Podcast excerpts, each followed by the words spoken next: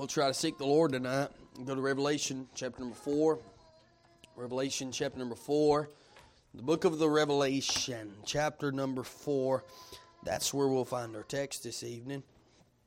And uh, we'll strive to seek the Lord's will and we'll try to be fast. And, and um, But I, I want to give you what the Lord has given me and we'll go from there. Revelation chapter number 4, we'll read one verse. One verse is all we're going to read as we're covering the book of Revelation.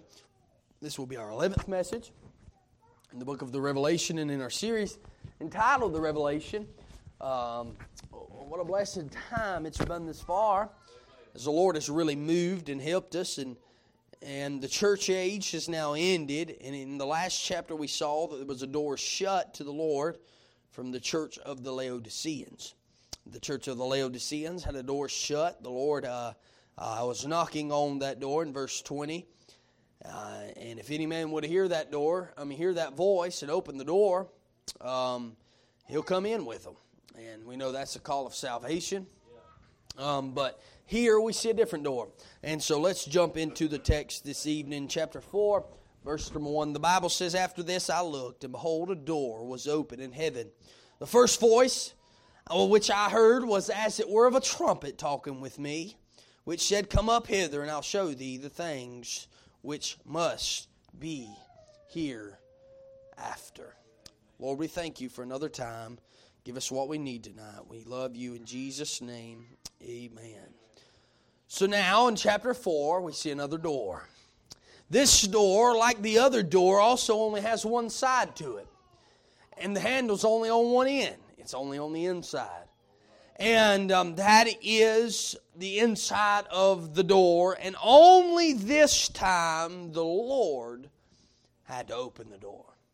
And uh, if the door isn't, uh, if, if, if the door in chapter 3 in verse number 20 isn't opened by you, uh, in chapter 4 and verse 1, the door there will not be opened by Christ for you.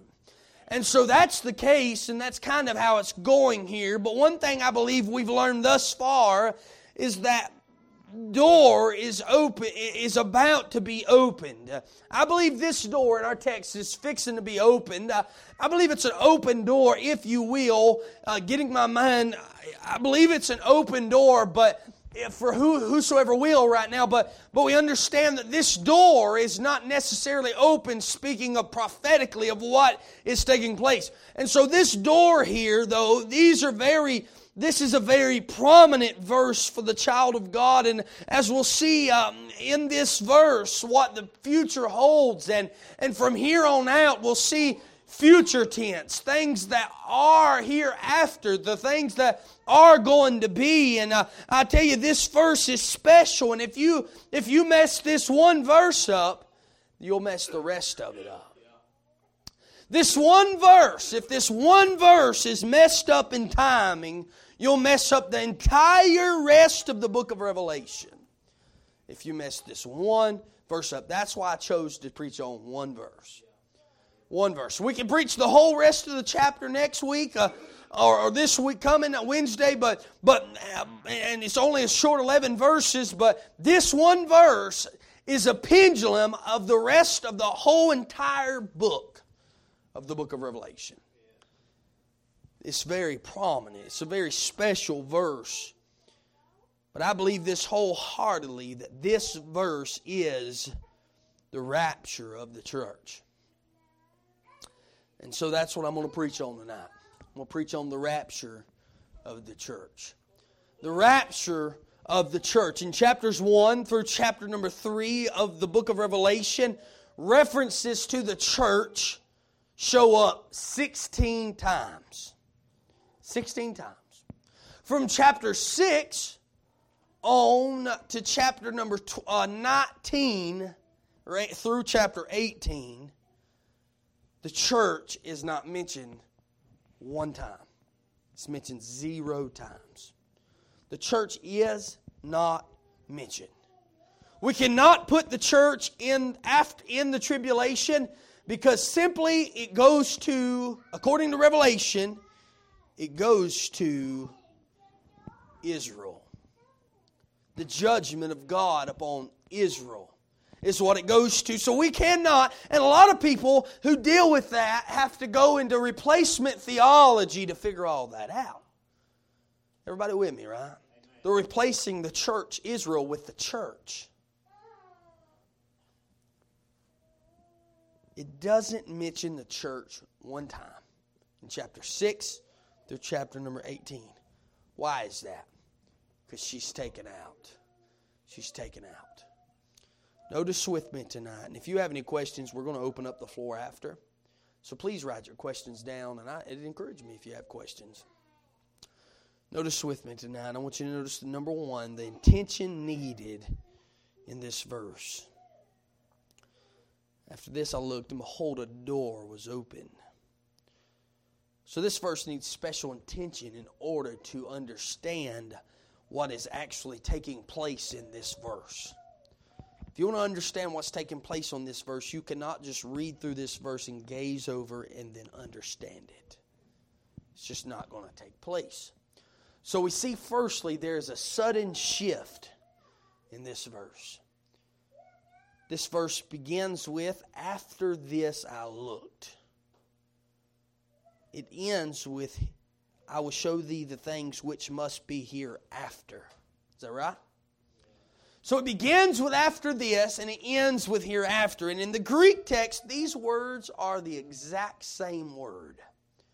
They're the exact same word. Both of these English expressions in the Greek translate to the word meta tonta. Meta tonta. And that might not mean much to you, but if we look back in Revelation chapter 1, in verse number 19, we can also see in that verse, write the things which thou hast seen, things which are, things which shall be hereafter.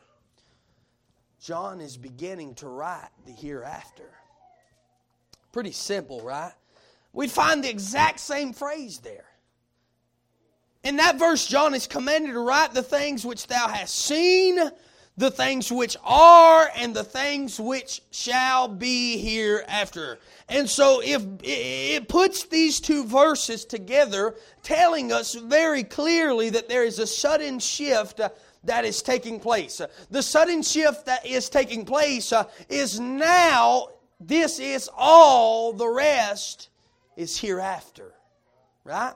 So there is the things which were, the thing which are, that's chapter 1, things which will be, the things which, uh, or the things which are, excuse me, the things which thou hast seen uh, in chapter number 1, the things which are in chapter 2 and chapter 3, uh, and now in chapter 4 through chapter 22, the hereafter begins. It's going to be some deep stuff here soon. Once we get past chapter number six, it's going to be some deep, deep stuff. So it puts these verses together. It shows us there's a clear shift here. There's the shift from are to hereafter. The verse is pretty clear.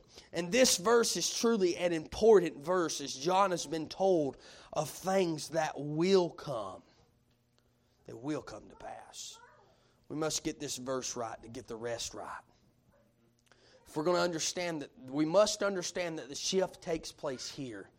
That's, that's what I'm trying to get out. I could have said that a long time.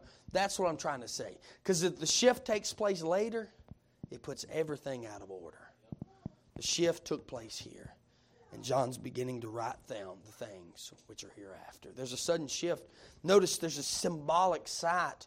As we see in our text, just John is here. After this, I looked behold, a door was opened in heaven. So, so John is here. No one else is here. No one else is standing here in front of the throne of God. But John is. John is ushered into the throne room of God, literally. Just imagine that in your mind. You'll, you'll experience it someday if you're saved. So we must understand this. I believe John here is the whole representation of the church. He's the representative. He's the one who's representing the church, taking their journey to heaven. This is what's going to happen. And this is prominent. This is so mind blowing and thinking about. And this is how you can work your Bible out. And this is how you can understand scriptures is that John is a representation of you, the church. So, what's happening to John is what's going to happen to you. So, John is ushered into heaven, and he's ushered into the very throne room of God. Now, think about that. You can see that on a little farther. Behold, a throne was set in heaven, and one sat on the throne. He's in the throne room of God. You know who sits on that throne? Jesus. Jesus says it gives us a picture of what will take place to the church at the rapture. What will take place. Now, I'm sure you know about the rapture, right? However, it's a, it's a grand and glorious day. The rapture is simply a few things. I mean, I'd like to hit on them real quick. The rapture's a few things, and we know the rapture to be uh, the ushering out of the bride of Christ. We understand that, and we, we understand that that's what's going to take place in 1 Thessalonians chapter. We'll be here a few times tonight.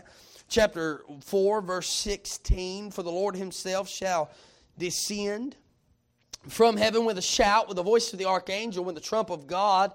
The dead in Christ shall rise first. Then we which are alive and remain shall be called up together to meet them in the clouds, to meet the Lord in the air. And so shall we ever be with the Lord. Wherefore, comfort one another with these words.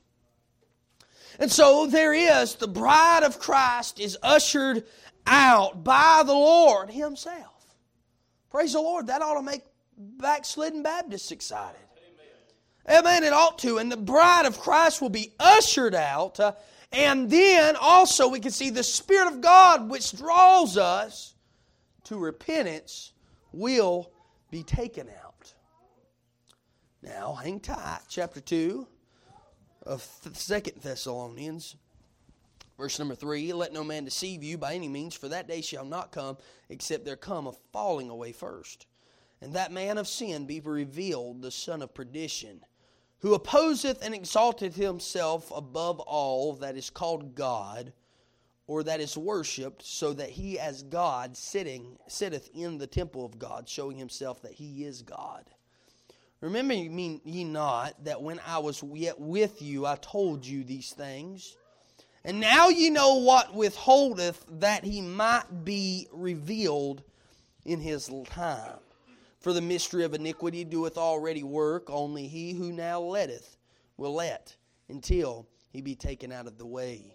And then shall that wicked be revealed whom the Lord shall consume with the spirit of his mouth and shall destroy with the brightness of his coming. So it tells us there that there is going to be something. There's something. We understand that withholdeth and that word letteth. We've went through this in the Greek terms is the word kacho, and that word kacho means to snatch out, means to take away, and it's a, it's something, it's something that's detaining, it's something that's retaining, uh, it's something that's holding back the Antichrist for revealing himself. It's the Spirit of God. That Spirit of God will be then pulled out, and then he shall be revealed. For the mystery of iniquity doeth already work. I believe. Do do you believe that anybody besides God Himself knows when Jesus is going to return? Not even the angels in heaven not even the devil. Well, if that's the case, I believe that he's raised up an Antichrist in every generation. I believe an Antichrist has been raised up in every generation, one that's capable of doing the work of the Antichrist. Just because the devil doesn't know when he's coming, he's got to be prepared. You see what I'm saying? He's got to be prepared because he has no clue. He has no idea. And so there is going to be, there's something that's detaining him and holding him back from being completely revealed. Uh, and that is the Holy Spirit. He will be called out. He will be pulled out. And so this wicked world will then be sent into great tribulation. Then. Understand. We're, we're using scripture, okay? Matthew chapter number 24 Verse number 21, the Bible says, For then shall be great tribulation, shall, such as was not since the beginning of the world to this time, no, nor ever shall be. Never going to be any worse than this. This great tribulation is something that's serious and it's going to take place and John is a representative, he's a symbol of what will happen to all of us. What a day that's going to be. Amen. He's ushered into the throne, very throne room of God. He's ushered up with a voice that sounded like a trumpet that said, Come up hither. What a better day. Hallelujah. There's no better day. There's attention needed in this verse. If you're going to understand this verse, you need to pay attention to it. Secondly, there's the analysis necessary in this verse. That's pretty much the same gist, but understand that there's something taking place here. You must examine this verse particularly to see what is being said in this verse. This is not a verse to be gazed over. This is not a verse that's just looked at, but there's some profound uh, illustrations that can be taken out of this book uh, and out of this verse. And this book is filled with signs, uh, it's filled with symbols, uh, it's filled with many different things uh, of what is to come. There will be some words that we hear that we might not know what it's talking about. I'll give you a few illustrations just to think of. Jesus here, we understand this one's simple, but Jesus is not called Jesus. He's called the Lamb. He's called the Lion. He's called those things, the bridegroom. But he's not called Jesus. See, you see, and you see what I'm saying? That's just an illustration of what the the, the, the, the saved or, or, the redeemed are not called the redeemed or the saved, but they're called the four and twenty elders. You see, and see where we're going here. They're called the four and twenty elders, and so we, this will help you if you'll listen to me. The four and twenty elders. And, and then, then the Antichrist is not called the Antichrist. He's called the son of perdition, or he's called the beast. Right? So we have to study to understand these. I mean, there's different things. Babylon, Babylon uh, is not referring to a place, but it's referring to a spirituality, apostasy, religiousness. It's, it's referred to confusion, delusion, different things. You know, second, we have to understand what those words mean, is what I'm trying to say. You can look them up all day in the Strong's Concordance, but it's not always right. Let's be real. I mean, the easiest way I know to look at delusion is to think about coffee. It's diluted. Decaf, right? It's diluted. It's something that's diluted. And so the Lord's going to send strong delusion to those, and they will believe a lie. so there's different things. And Satan is not referred to just Satan, but it's referred to a dragon. You see what I'm saying right now? There's different types. There's different signs.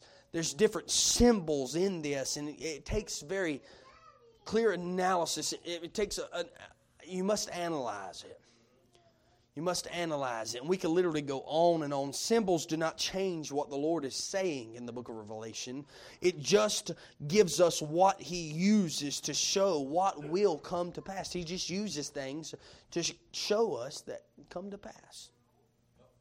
We must analyze carefully. Notice two th- ways to analyze in this verse.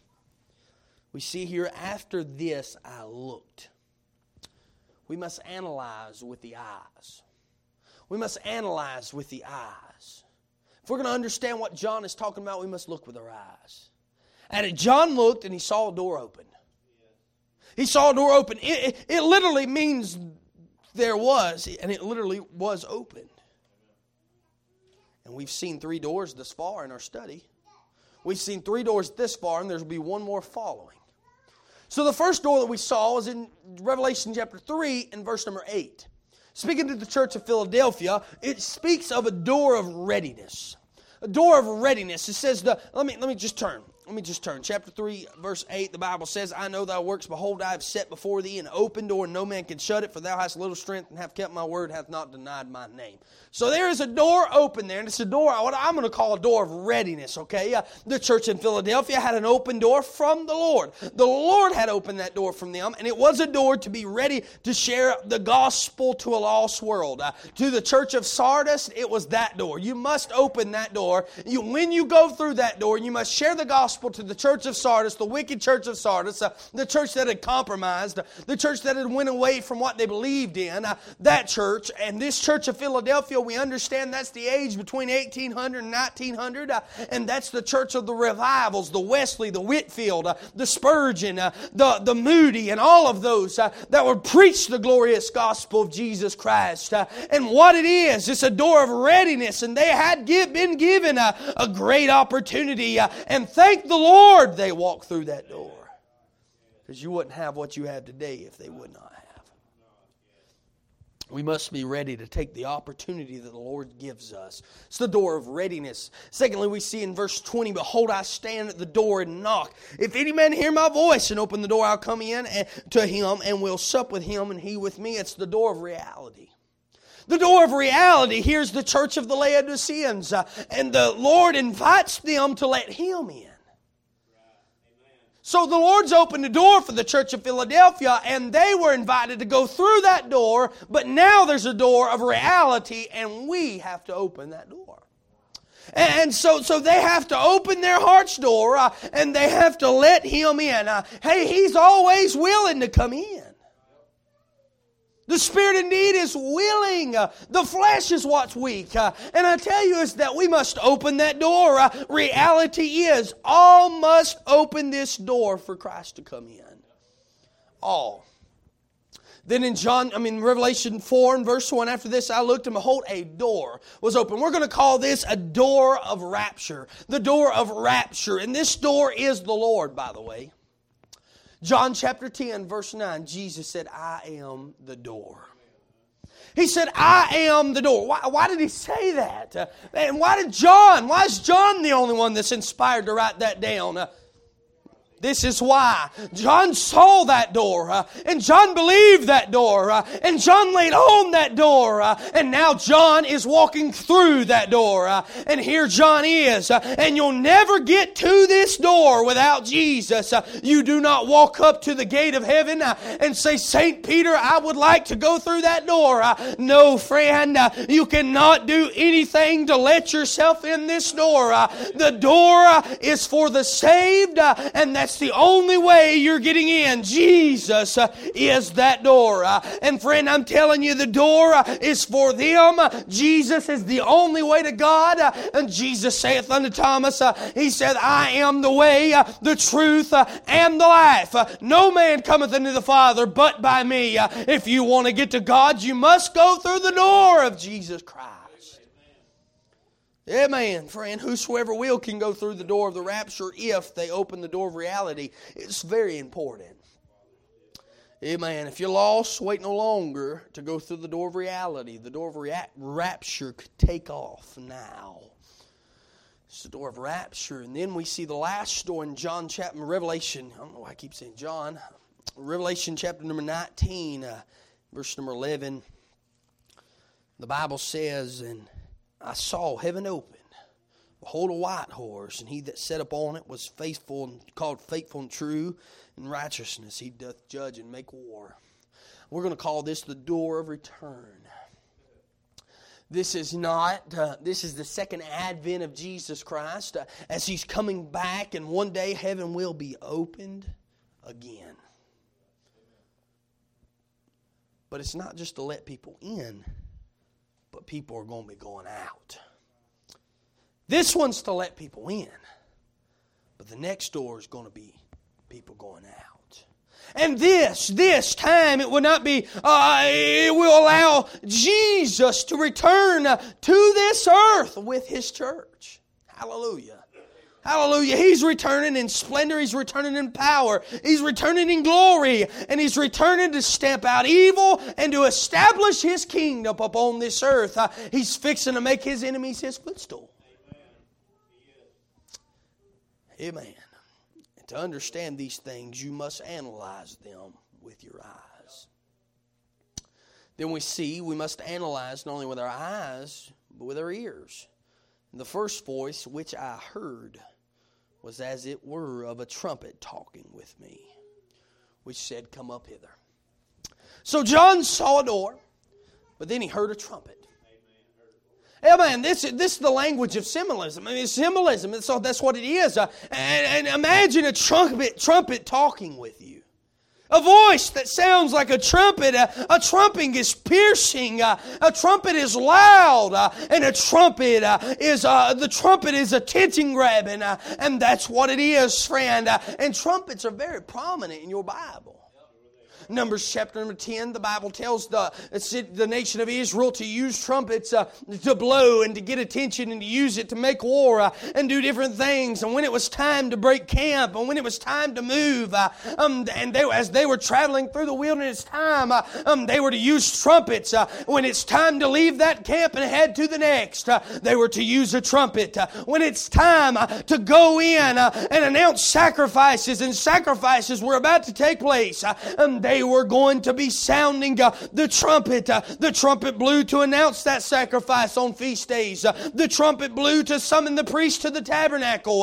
The trumpets blew um, were used to sound an alarm at a time of danger and or war. and it was very, very important to use a trumpet. Trumpets, trumpets are heavily used in the New Testament as well. Uh, it's not only Old Testament, uh, and so it applies to the church, uh, particularly in connection with the end time events. Now we can turn back uh, over to the first. Uh, for to, let's just turn to First Corinthians uh, and see what that has to say. First Corinthians chapter number fifteen. Uh, now let's see. Let's see. First Corinthians chapter fifteen, verse fifty-two. The Bible says, "In a moment, the twinkling of an eye, the last trump, for the trumpet shall sound, and the dead shall be raised incorruptible." And we shall be changed. Uh, First Thessalonians, uh, the Bible tells us very clearly in chapter number four uh, and verse number sixteen. It says, "Then uh, for the Lord Himself shall descend from heaven with a shout, with the voice of the archangel, and with the trump of God, and the dead in Christ shall rise first. So there's those things, uh, and this verse shows us that there will be a trumpet that will be sound at the signaling of the rapture. There'll be a trumpet. It also speaks in a trumpet sound in connection with the rapture. At that time, it will be time to break camp and move out. Amen? Amen. Just like Israel. Yeah. Be time to break camp and move out. We must note this wasn't a trumpet, though. Revelation chapter number 4, this wasn't a trumpet, but it was a voice, as it were, of a trumpet was a voice. Now notice 1 Corinthians, 1 Thessalonians chapter number 4. For the Lord himself shall descend from heaven with a shout, with the voice of the archangel, and with the trump of God. Right? 1 Corinthians tells us very clearly, as I just read, over there in 1 Corinthians 15, verse 52, in a moment, in the twinkling of an eye, at the last trump, for the trumpet shall sound. So, the trumpet will call the living, his shout will call the dead. It's pretty, pretty predictable. You say, well, how's that predictable? Well, the trumpet will call. I mean, every time Jesus shouted in the Bible, there was resurrection. We must understand that. Now, every time he shouted, uh, in John chapter 11, verse 43, he said, Lazarus, come forth guess what? The dead rise. The dead rose. Ah, Jesus died on the cross of Calvary. Hang tight, hang tight. Turn with me. Uh, Matthew chapter 26. Matthew chapter number 26. Let's find, let's find something here. Matthew chapter number 20, um, 27, verse 50. Matthew chapter 27, excuse me, verse 50. Jesus, when he had cried again with a loud voice, yielded up the ghost and behold, the veil of the temple was rent in twain from the top to the bottom. The earth did quake, the rocks rent, and the graves were opened, and many bodies of the saints which slept arose and came out of the graves after his resurrection and went into the holy city and appeared unto many. They appeared unto many. There was dead people walking. There was dead people walking, and it all happened because of his shout. It says, Jesus, when he had cried again with a loud voice. Well, 1 Thessalonians 4, verse 13 through 18, he will shout at the rapture. Verse 16, we read that. And all the redeemed will hear his voice and rise up out of the grave. Amen, friend. That's amazing to me. When he shouts, I don't know what he's going to say. I don't know if he's going to say, Come home. I don't know if he's going to say, Come here. Or I don't know if he's going to say, Come up hither. But whatever he says, I guarantee they're going to listen. Amen. Amen, friend. I mean, they're going to listen. Just as he, we can look back in Ezekiel chapter number 37, uh, and he says, uh, he says, with a trumpet. Let me, let me turn there. I don't even know. That's not even my text, and I'm just going to turn there for just a second, okay? Um, let me just try to turn there. That's, I preached a message out there a long, long, long, long, long, long, long time ago. But hang tight for just a second. Let me see if I can even find my spot on this. But we understand what's taking place. The hand of the Lord was upon me and carried me out in the spirit of the Lord uh, and set me down in the midst of the valley which was full of bones, and caused me to pass by them around about. And behold, there were very many in the open valley, and lo, they were very dry.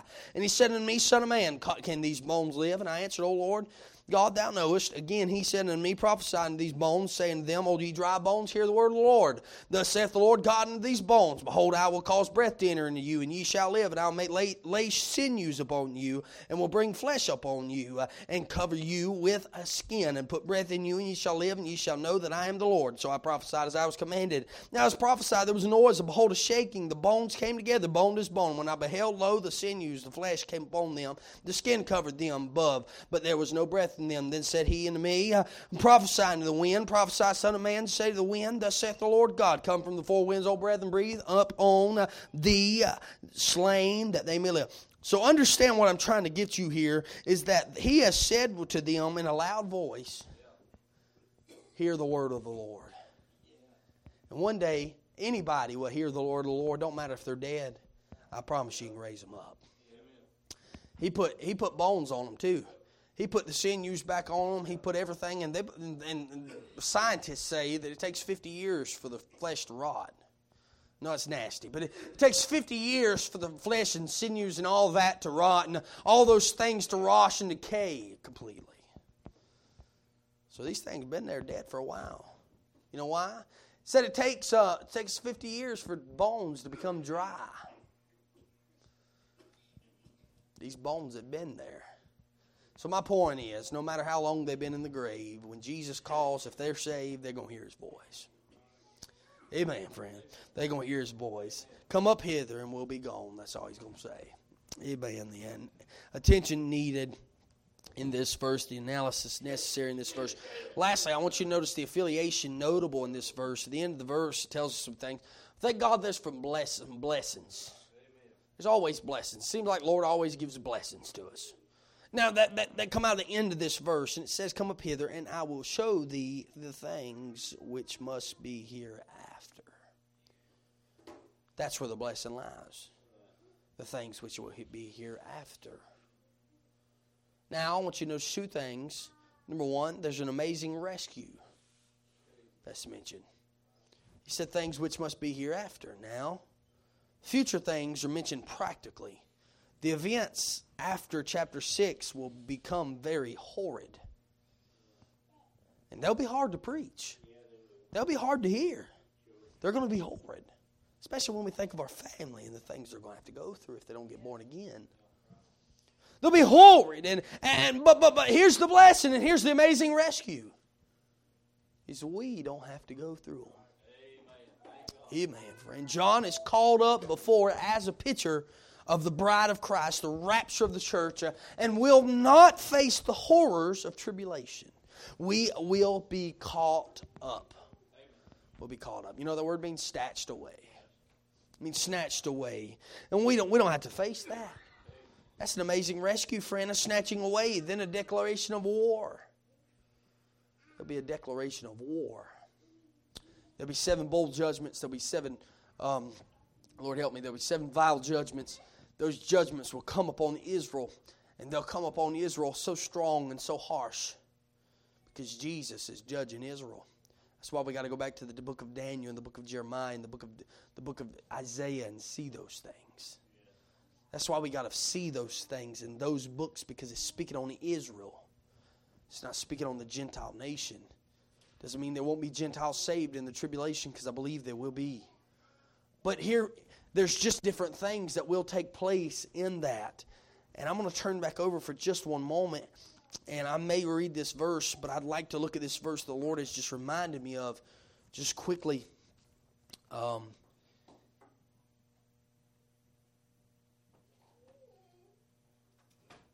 I'll not read it, but it's very. Isaiah chapter 6, verse 1 through 3 kind of hits on this verse right around about. But, but, but I tell you, it's like, I don't have to face this. Here's some things, okay? Just think with me for just a second. Some people believe that the church will have to withstand the tribulation because of its her impurities. That's what some people believe. I just got to talk to people face to face. They believe the church will have to go through the rapture because of her impurities, her uncleanness, her unholiness, to clean them up. That's Israel. Understand, that's Israel. That's not replacing the church with Israel. But you know what I have to say about that? There's nothing that the tribulation can do that the blood of Jesus hasn't already done. There's no reason that the church has to go through the tribulation. There's no reason, nothing, nothing uh, that the blood of Jesus can't do will the tribulation do. Uh, we do not need help. Jesus' blood does not need help by the tribulation. Amen. We'll be gone. Here's a few reasons, be good to note, okay? Here's a few reasons why I believe that we'll be gone. A few reasons, okay? Think about this. We are looking for a blessed hope. We're not looking for a brutal horror. Okay? We're looking for a blessed hope. We're not looking for the brutal horror. It says, looking unto Jesus, uh, looking to the blessed hope. Uh, and let me turn there to uh, Titus, Titus, Titus, Titus, chapter number 2. Uh, uh, Titus, chapter number 2, and verse number 13. The Bible says, looking for that blessed hope, the glorious appearing of the great God and our Savior Jesus Christ. Why would we be looking for a blessed hope if we're going to go through a tribulation? But we're looking for a blessed hope we're looking for a blessed hope. That's one reason why I believe we're not going to go. Be good to know. You're going to have to talk to somebody one day. You need to know some reasons why. Number two, the other reason I don't believe that we're going to go through the tribulation is because Enoch was taken out from before the flood. What does the word Enoch mean? What does the word of Methuselah mean? Methuselah means the year he'll die, he'll come. Enoch was taken out before the flood, picturing the rapture of the church. He was taken up in a what? He was called out, snatched out. He wasn't taken out, he was snatched away. Enoch was. Is that right? Elijah, Elijah went out in a chariot of fire. But Enoch walked with God and was not. Genesis 5:21, I believe it is, tells us that he was just gone. Hebrews chapter number 11 tells us he was translated. Amen. Means he was here, then he was there. Amen. So I believe he was gone because the flood pictures what? Judgment. And tribulation pictures what? Judgment.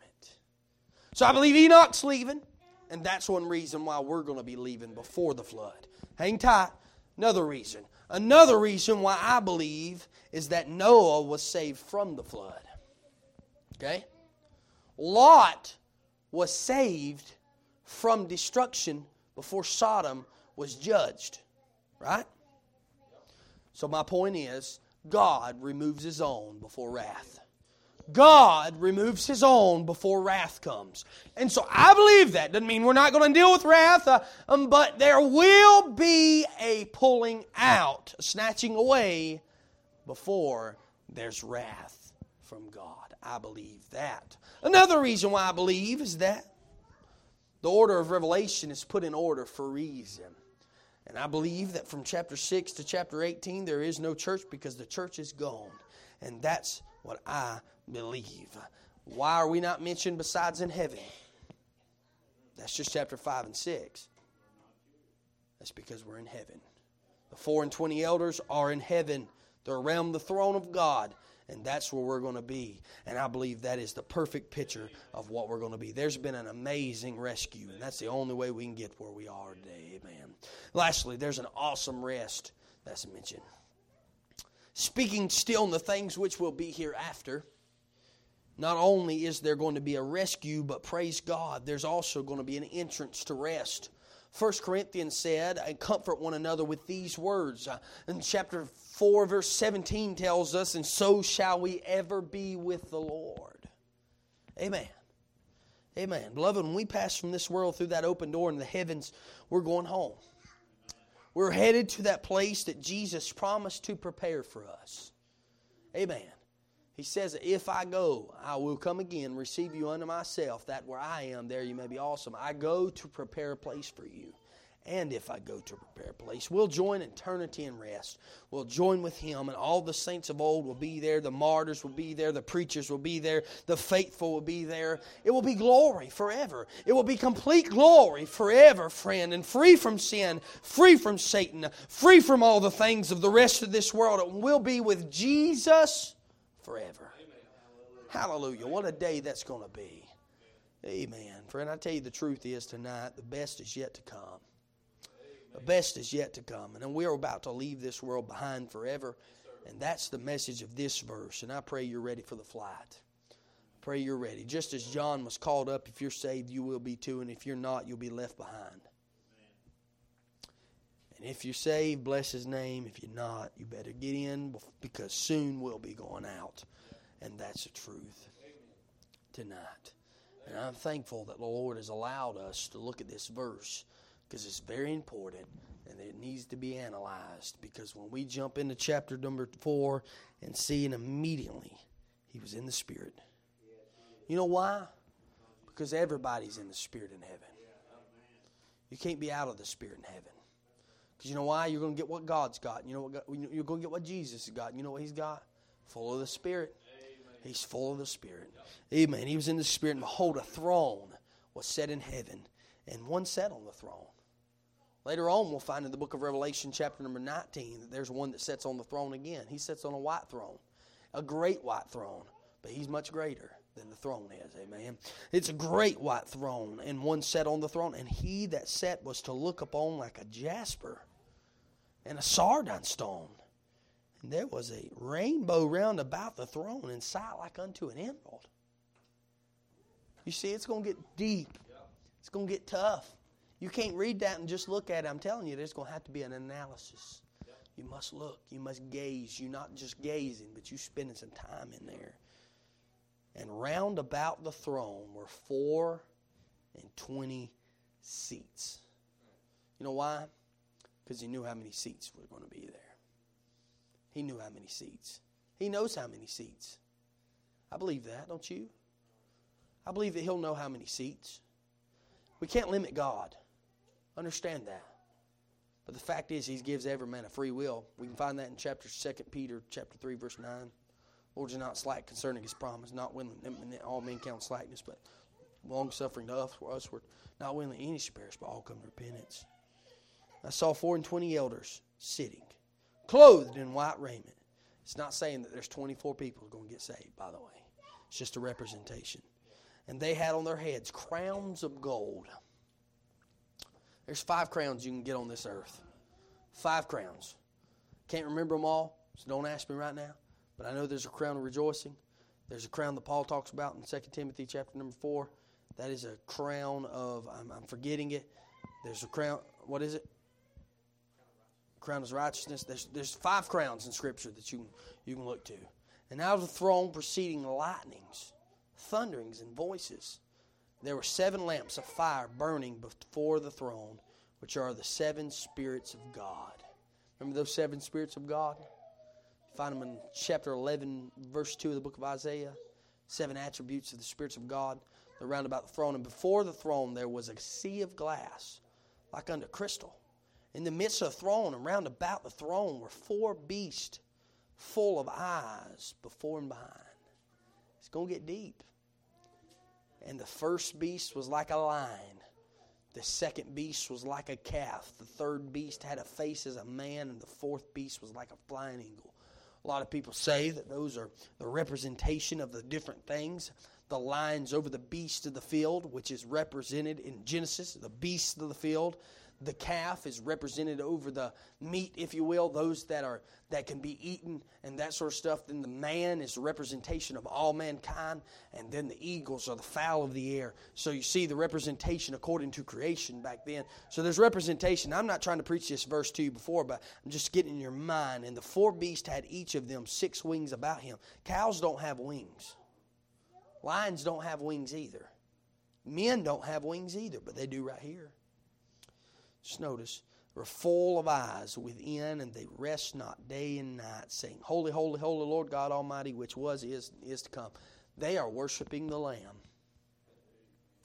They are worshiping the Lamb. And when those beasts give glory and honor and thanks to him that sat on the throne, who liveth forever and ever, the four and twenty elders fall down before him that sat on the throne and worship him that liveth forever and ever. And look, notice this, notice this. And cast their crowns before the throne, saying, Thou art worthy, O Lord, to receive glory and honor and power, for thou hast created all things, and for thy pleasure they are and were created. All things work together. All things are for his glory. All things are for the glory of God. Is that not right? I'm forgetting the verse in Romans chapter 8, verse 28. Uh, but all things work together for good to them that love God and are called according. It's for your good and His glory, friend. For your good and His glory. And I'm done tonight, but I'm telling you tonight, here's the truth is that we need to realize that this is what's going to take place in one day. This is going to take place one day. There's nothing we can do to stop it, and it's going to take place in this order when Jesus calls the saints of God out. It's the rapture of the church. Let's pray. Ask the Lord. If you got any questions, keep them close to your mind. I'm just going to pray and ask Him to uh, close out. Lord, we love you. We thank you, God, for your goodness, grace, and mercy. Thank you for the service tonight. Thank you for helping us. And we pray, God, you give us um, what we stand in need of. Lord, we thank you for Calvary, the blessed hope. Lord, we thank you, God, for one day we'll be going in the rapture of the church. Lord, we'll be thankful for that. We're looking for the glorious appearing of Jesus Christ someday. And all those who look to for his appearing, Lord, can get the crown of righteousness. We understand that. We pray, God, you'd help us tonight. We love you, praise you in Jesus' name. Help everybody who has questions. Give me wisdom to answer them in Jesus' name. Amen.